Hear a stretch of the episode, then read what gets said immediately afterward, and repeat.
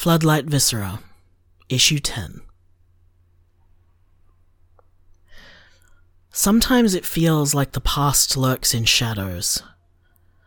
Past hurts, past betrayals, past traumas, flickering at the corner of my eye. Blooming to fill the room once the lights wink out.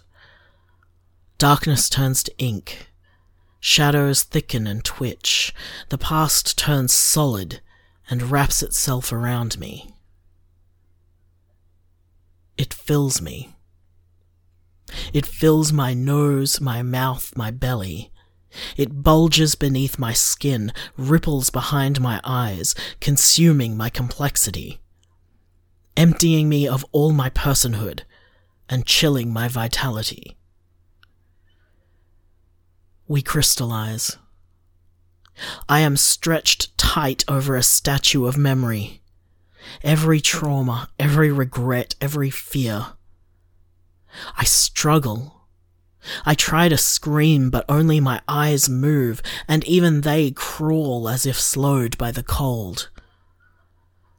My bones hum as the abyss within me pulsates.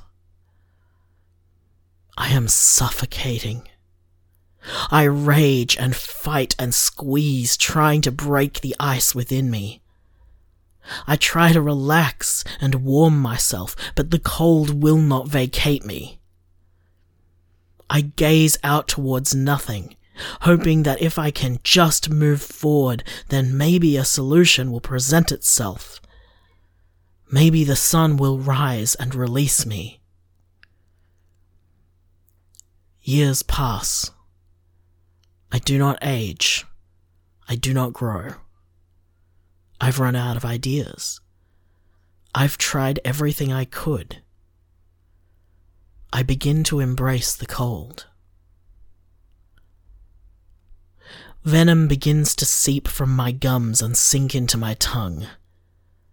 I swallow. I choke on it and try to cough, but only shatter my throat and expel nothing. Shards splinter off from my vocal cords and pierce through from the inside. I bleed, and so dearly wish that I could spit that blood in the faces that haunt me. Blood and venom drip from my neck. Not enough to pool at my feet. Just enough to stain me. Just enough to erode me.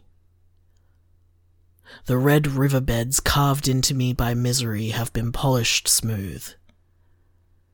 Perhaps, if I wait long enough, I will be worn down enough that I will be able to wriggle free.